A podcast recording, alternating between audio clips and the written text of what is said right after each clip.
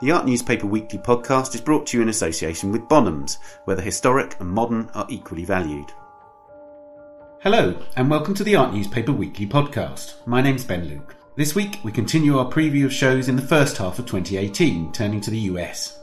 We'll be hearing from our correspondents in New York and Los Angeles. There is maybe a political message in that. It wouldn't hurt right now to think about the real meaning of patriotism here in the States. But first this week, a show we mentioned in our UK and Europe preview in the last podcast Charles I, King Collector at the Royal Academy in London. I'm joined on the line by Bendor Grosvenor, art historian, broadcaster, and regular contributor to the art newspaper, to discuss the show. Bendor, when we talk about the Charles I collection, what do we mean and what happened to it? Uh, we mean the great, probably the greatest uh, single uh, collection of art amassed in Britain uh, by King Charles I in the early 17th century. Um, he was he, he, was crazy about art, and um, one of my theories is that you can draw a, a parallel between monarchs who, who are not so good at ruling and who love art. And I think Charles is the ultimate demonstration of that because he was mad about art, and of course he got his head chopped off. Um, and after he got his head chopped off, uh, he the the Commonwealth under Oliver Cromwell um, decided to have a, a, you know a big yard sale, if you like, uh, of all his his artworks, and uh, there was a huge um, auction, I presume. I think basically a, number of days, uh, which was quite well catalogued, and we've got all the catalogues and records for who bought what and where. Um, and uh, much of the art went overseas. Much of it went to British collectors. Um, some of it for trivial prices. For example, uh, the Salvator Mundi by Leonardo da Vinci, which uh, made that record $450 million sale price um, late last year at Christie's in New York, uh, that made just 30 quid in the in the in the sale of the king's goods in 1650. Um, which was a cheap price compared to other artworks. Um, uh, and uh, so lots of it went overseas. Uh, when now, when Charles II, the Restoration, uh, comes back, when the monarchy is restored in 1660, Charles II is very keen to get as much art as he can back, and by and large, he's successful in uh, in restoring what artworks remain in the UK. Um, you know, it was basically hand back the pictures, or we'll chop your head off too. But obviously, he couldn't do much about the art that was overseas. So the exhibition today at the Royal Academy. Um, um, is really the first attempt to try and bring back some highlights of Charles I's great collection. And how successful has it been in doing so? So, in, I suppose the key factor is what are the overseas loans like? Well, um, you know they're they're pretty good. Uh, I was um, at the Private View um, on Tuesday, um, and uh, I was ambushed by a BBC film crew making a documentary about the exhibition, uh, and suddenly a camera was swung on me, and they said, "What do you think?" And uh, my immediate reaction was that, um, and it's true, uh, that this is one of the greatest feats of modern curation uh, uh, of modern times. Um, and by that I mean that they have uh, the Royal Academy and the Royal Collection between them have have really you know, worked miracles in bringing some some pictures back. Particularly if you consider that the Royal Academy um, doesn't have really much of its own collection to sort of lend out. And so much uh, curation these days and putting on exhibitions is about that bartering process. You know, you lend me your Raphael, I'll lend you my Michelangelo. Now the Royal Academy can't really do that. Um, so in terms of cajoling pictures from places like the Prado and what have you uh, to come to London, they've they've they've worked a miracle obviously there are some things that that haven't made it into the show. So, for instance, they weren't able to get the Salvator Mundi, and neither were they able to get the Leonardo John the Baptist. Yes, I suppose some pictures will, you know, those uh, Leonardos and the Louvre are not likely to be travelling anytime soon. Um, now, I suppose separately, in terms of the Salvator Mundi, now I do sense a reticence uh, amongst the curators of this this wonderful exhibition, um, you know, to not put anything too uh, you know controversial in. So all the attributions and all the pictures are you know they're very safe and established uh, things, and, and, in part that's a shame because there's lots of new stuff out there. Um, but you know. There, there are still many riches to see, and I, it's, it'll clearly be a blockbuster. Uh, it'll be, you know, one of the shows of, of the decade. Tell me about your highlights. Well, now I'm, you know, I'm one of the world's greatest Van Dyck anoraks. So really, this exhibition, Van Dyck steals the show because there's lots and lots of pictures by Van Dyck.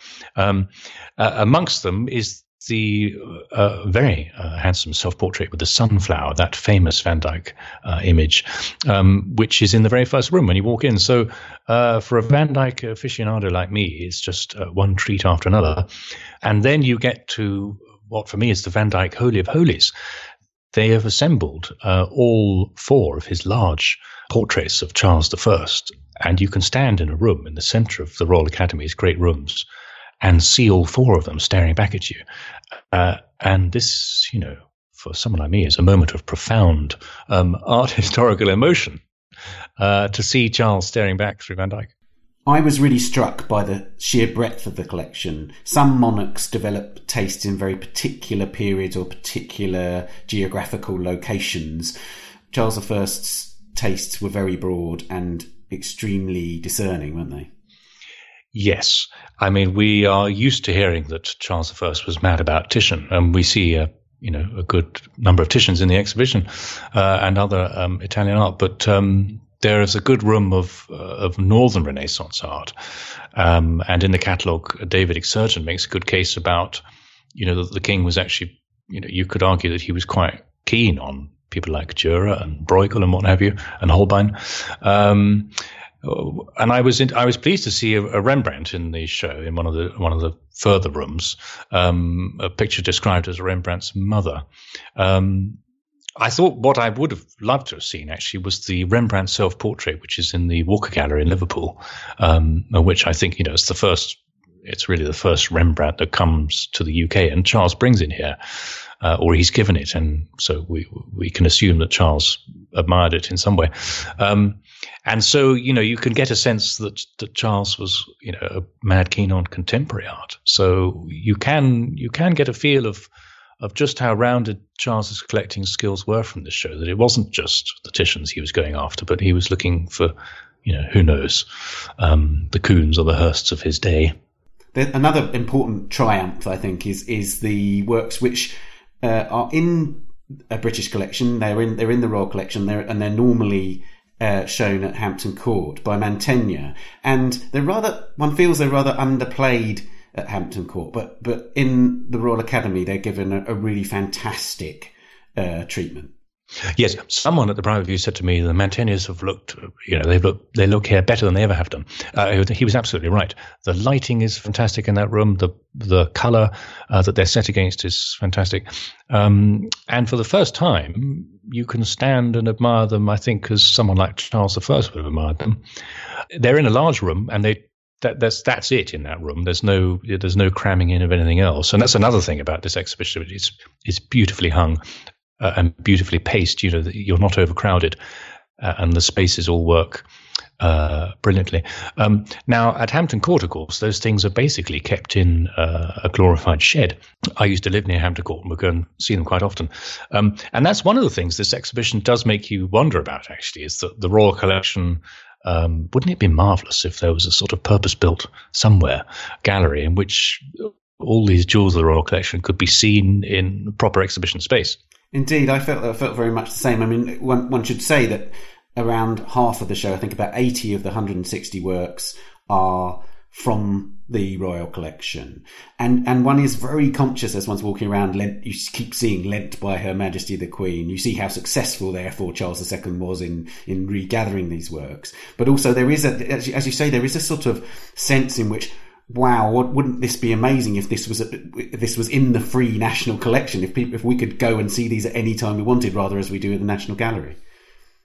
Yes, or better yet, you know, um, more fairly, perhaps it's the wrong word, but spread around the regions. And, and up here in Scotland, I particularly uh, feel that Scotland gets um, a pretty uh, raw deal from the Royal Collection. You go around the Palace of Holyrood House, there's not many great paintings.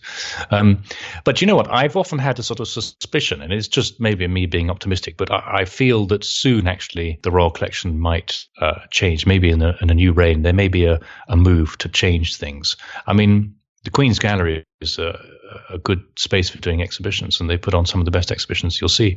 But I wonder if maybe you know one day part of St James's Palace or something will be made into a more permanent gallery space. Indeed, it's a, it's a curious question. Now, as well as all the highlights, uh, you've got some criticisms of the show, haven't you? Well, you know, uh, I just mentioned the Royal Collection exhibitions in the Queen's Gallery, of which I'm a huge fan because you always get uh, a brilliant catalogue and a proper sense of narrative and context. Um, and and I think you know the Royal Academy is a, a centre for artists putting on exhibitions, and that's what it does best. This is a great space, and it puts on a wonderful visual show. But um, um, a few people have said to me, and I, I sympathise with them, that there's there's precious little context um, you know, what was Charles I emerging from and what was he going into? And how did the art collection play a role in that? Um, so sometimes, you know, in exhibitions, the, the, context thing can be done to death. I mean, sometimes you go to an exhibition, and say, Tate Britain, and there's too much context, or, you know, and they try and give you some contemporary resonance, which is the worst of the lot. So here in the Royal Academy, you don't get any of that. And in one sense, it's refreshing. So, but, but what we end up learning is what Charles collected, and when he collected it, but not why he collected it. And uh, I think that's a bit of a shame. I think it's the kind of show of Charles I's collection that Charles I would have put on himself, actually. yes, that's a very good way of putting it. Um, it's all about him, and um, you know the the poor sods who coughed up the cash to put the collection together, which in part led to the civil war and him losing his head and a, and a revolution in Britain. Well, they don't get much of a look in. And what about the catalogue? What do you make of that? Uh, it's it's handsome enough, um, but uh, it's got some rather. Th- I mean, you know, there are some th- some well written but rather thin essays. Some of them by the usual suspects, and uh, I don't think we learn a great deal new. I think when I was working in politics and we you know, we sort of agreed and admired what the other side was doing, but we wanted to say something uh, picky about it. We would say it's a missed opportunity.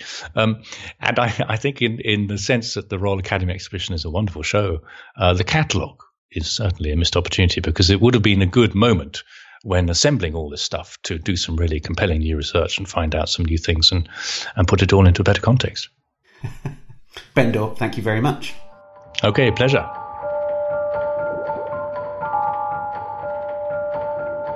Charles I, King and Collector, is at the Royal Academy until the 15th of April. You can read more from Bendor at theartnewspaper.com and on his own website, arthistorynews.com. Now to the US. First, I'm joined on the line by Jori Finkel, a regular writer for the art newspaper based in Los Angeles. Jori's going to tell us about the shows to look out for from Chicago westwards. Jori, we're going to start in Chicago. So tell me, tell me about the show that you've chosen there. Right. So in Chicago, there is a show coming up in February, opening in February. Um, I strongly believe in our right to be frivolous by Mounira Al Solh at the Art Institute of Chicago. This is her first U.S. show, um, and it's a big one. Um, it's organized by Hendrik Folkerts, who was one of the curators of the last Documenta, and she was in in the last Documenta as well. Um, and the title of the show is also the title of kind of the main series featured um, a series of drawings, portraits that she's been working on for the last five years of mainly Syrian refugees. So Mounira is a um, Lebanese artist uh, her father is Lebanese, her mother is Syrian, and she lives mainly in Beirut, also in Amsterdam area. Um, and she started this series of portraits in Beirut when she noticed really the flood of refugees coming in from Syria. She noticed a lot of new faces in her neighborhood, and she she thought that drawing their portraits was a way of kind of welcoming them into the community. And so I think this series is is a real window onto the refugee crisis in a more personal or intimate way. It seems like a very important show to be doing in Trump's America.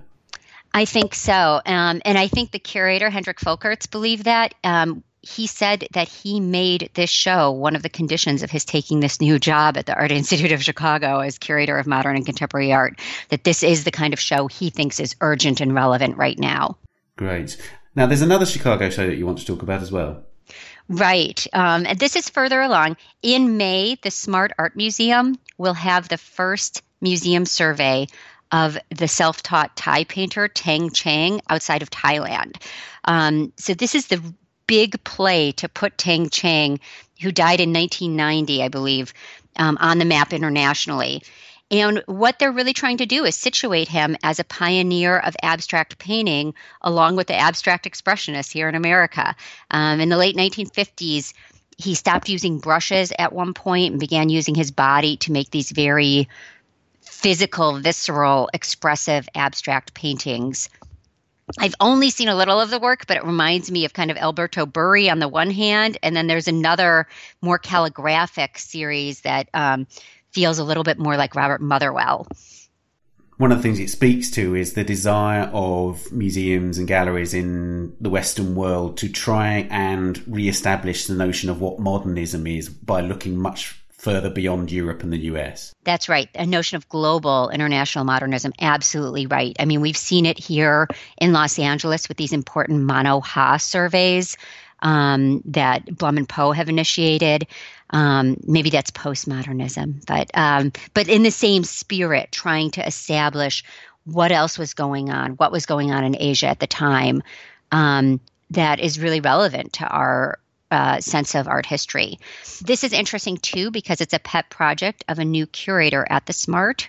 Her name is Orianna Cacchione, and her title is Curator of Global Contemporary Art. So I think your point is absolutely right, Ben. So, from an artist who the museum is seeking to establish in the States to an artist who couldn't be more established in the States, Jasper Johns at the Broad. You got it. Um, yeah, Jasper Johns, something resembling truth. I think is the obvious blockbuster of the year, certainly in Los Angeles. Um, the Broad is the only American venue for this big six decade survey of Jasper Johns um, that began at the Royal Academy of Arts in London. Um, we're expecting more than 120 Jasper Johns works in all different mediums. What I'm personally most excited about is uh, what I understand the first gallery, the first, the entrance of the exhibition will feature a range of flags that Johns made over the years. Um, and, and I think there is um, maybe a political message in that as well um, that it, it wouldn't hurt right now to think about the real meaning of patriotism here in the States. I saw the Royal Academy show and I loved it. It was one of my shows of last year.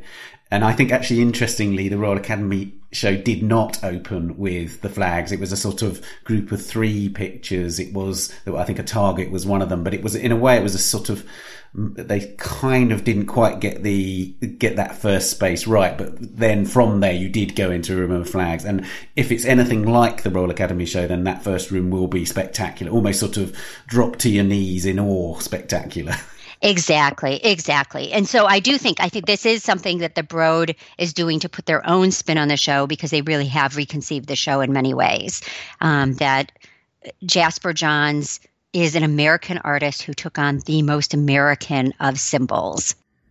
I think one of the things about that about that Royal Academy show that really brought home, they were quite clever in the sense that they did intersperse. It wasn't in, it wasn't completely chronological. There were some of the later works brought into earlier parts of the show, but a vast the vast majority of the most recent work was in a sort of large, sort of divided space in, in, right at the end of the show, and it was clearly the weakest work in the show. And I think that that's an interesting that will be interesting to see how the critics respond to the most recent work because it was clear to most of us in the UK that while Johns is a great artist for the last 40 years or so, nothing really has compared to the first two decades. Mm-hmm, mm-hmm. I, I, do think I think that's an interesting um, challenge for the curators. Is what what do you do when the recent work doesn't measure up? So now the Getty Villa is obviously one of the landmark institutions in, in in LA, and it's been changing recently. What what are we what are we going to see in the spring? So the big day for the Getty Villa is April 18th, and that's when we're going to get an unveil of um, the reinstallation of the Getty Villa itself. That um, this is really Timothy Potts, the Getty Museum director's pet project since his arrival several years ago, has been to reconceive and reinstall the permanent galleries at the villa. And he's doing it for a couple of reasons. Um, one, he wants to make the presentation more historically accurate, more chronological. Um, because it had a more thematic presentation before. And the second is that he wants to better reflect our understanding of cultural exchange in the ancient world. So he's no longer telling a story about just Greek and Roman antiquities. but bringing more emphasis into what we would now call the Middle East, um, neighboring countries.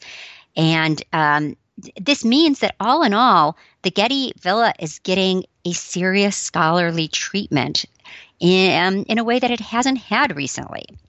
Another Getty project is very different because it looks at a sort of a really uh, pioneering curator in the contemporary field. Right. You might remember that back in 2011, the Getty Research Institute acquired the archive of Harald Szeemann, um, who who they are now saying invented the profession of independent curator. Um, this was one of their biggest acquisitions ever. Like a huge archive, so many books, so many letters, so many drawings that it's taken this many years just to bring the archive to the Getty, sort through it, make sense of it, and make a show of it. Actually, they're making two shows of it. Um, so the GRI will have a show starting in February called Harald Harald uh, Szeemann Museum of Obsessions.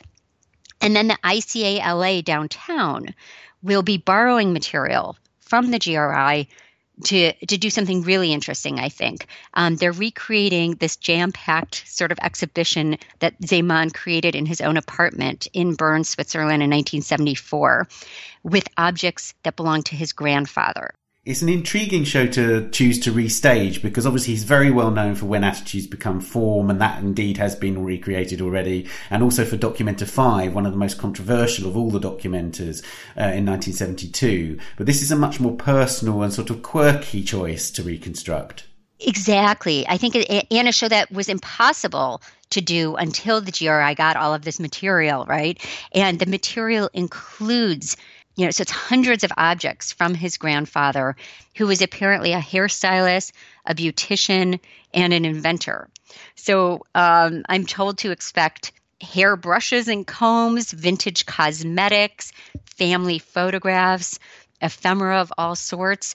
Um, and I'm going to quote one line from the press release, just because I thought they they really did pique my interest with this. That they said the outcome, this exhibition, is a surreal and deeply personal installation that collapses the realms of modern art and private life.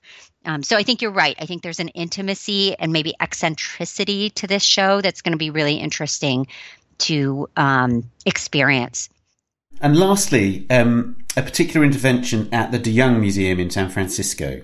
Oh, right, right. So Ana Prvački is um, the next artist who has been commissioned by the De Young Museum to do this residency or um, intervention, if you will. And and I mention this because I think the program is getting stronger and stronger. Um, it's a new program at the De Young. They've been inviting contemporary artists to do commissions, working with a collection or the buildings in one way or another. And Urs Fischer has done it. Lynn Hershman has a project up right now called Vertighost, um, which relates to Hitchcock. Um, and now Ana Prvački is is going to be the next artist with a commission here. You might remember that I wrote about her for the art newspaper a couple years ago when she was selling in her gallery in Los Angeles the shadows of famous artworks like Duchamp's bicycle wheel or Jeff Koons' bunny. Um, her more performative work always emphasizes a notion of radical hospitality. So we don't know what she's doing yet at the De Young, but the photo that they just posted on their website that shows her licking the copper walls of the De Young, I think is a, quite a bit of a teaser. Um, and um, it, it, has a little bit of an explanation that she she is interested in the fact that copper is such an essential nutrient for human life um, and that these walls are made out of copper. So the idea could the museum walls actually feed us in some way, intellectually or nutritionally? What an intriguing notion. Jori, thank you so much. Thank you, Ben. It was great to talk to you.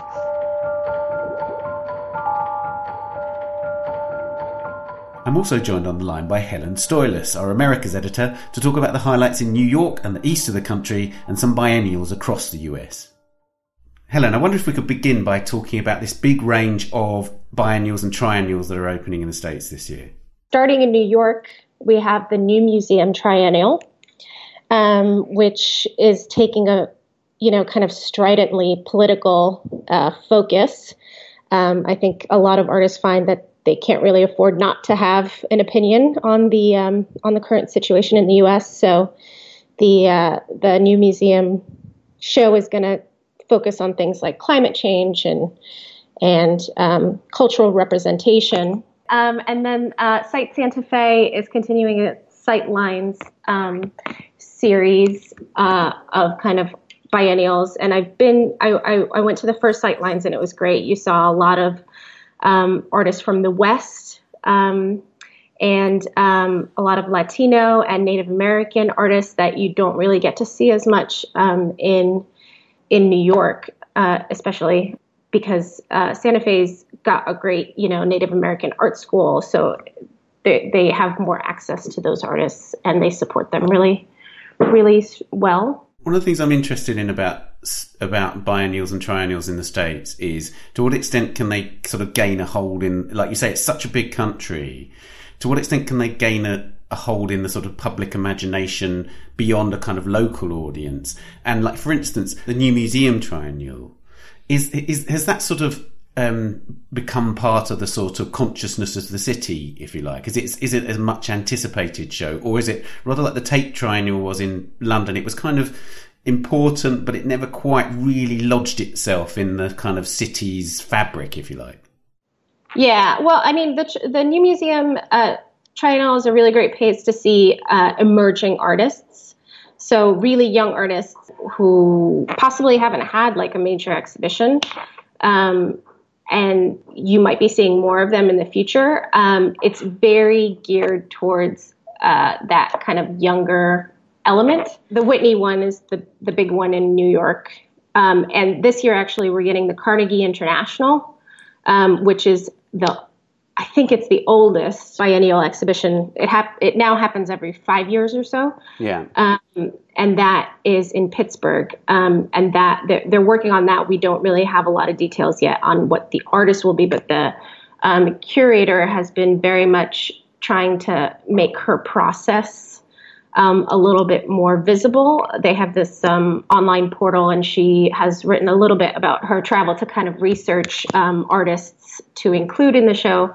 Um, and they have a this thing called the Tam O'Shanter drawing sessions, which is they bring artists into Pittsburgh and and they involve the community um, in these kind of workshops um, that will inform the the exhibition. So um, that's a big one in October that I'm looking forward to. I've, I've never been to the Carnegie International, so I'm looking forward to making it out there. Now, there's as well as a raft of biennials. There's a there's a whole series of really enticing looking solo shows. Let's begin with Trevor Paglen, who I know you've had a, an interest in his work for a long time, Helen. I have, yeah. I'm um, I'm I'm a long time fan of um, Trevor's work. He's really smart. He didn't win the uh, MacArthur Genius Grant for nothing. Um, it seems to me that he's, if you like, the emblematic artist of the sort of post Edward Snowden era. He's an artist that seems to relate to that kind of exposure of the surveillance culture that the government was enacting.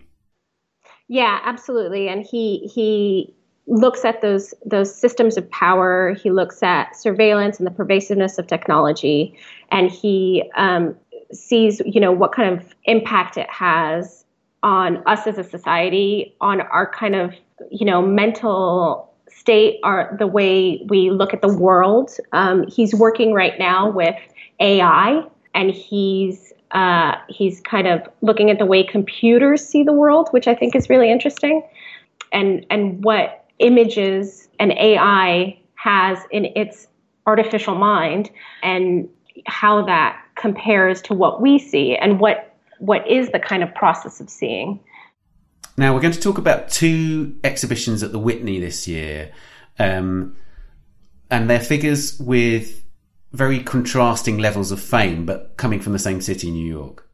Yeah. So um, it, this summer, the Whitney's having um, uh, the first kind of major solo um, survey of the work of David Wojnarowicz, um, who you guys might not know that much about um, in England, um, but he's really big in New York. He's a big figure in um, the New York um, East Village scene in the 1980s and kind of the you know, early uh, gay art scene. He was one of those artists who really um, responded strongly to the um, AIDS crisis in the 80s.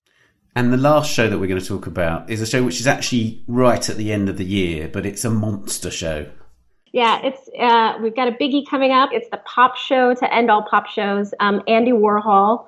It's opening at the Whitney in November, and it's strangely the first big retrospective of his work since 1989. It. Organised by an American institution, we should say, because they have there have been European ones, right? So you see his his work, you know, constantly um, in bits and pieces in exhibitions everywhere. But this is the first time that it'll it will be a large survey of his work, um, and it's curated by Donna DeSalvo. And Donna Donna knew Warhol. I mean, that's one of the most important things. Donna she actually curated the Tate Modern Show, I think, in in 2002, and she knew Warhol. She interviewed him. She worked with him. So, you know, having that sort of intrinsic knowledge, I think, is really important. Exactly. Um, so she'll have a really kind of um, unique and personal um, view of the artist um, which I think will be fantastic. And then, so it opens at the Whitney, and then it's going to um, travel to San Francisco, Museum of Modern Art, and the Art Institute of Chicago. So audiences across the country will get to see it, which is great. I suspect it will be one of the best attended American shows in history. Get ready for some long lines. Helen, thank you so much. Great. Thanks, Ben.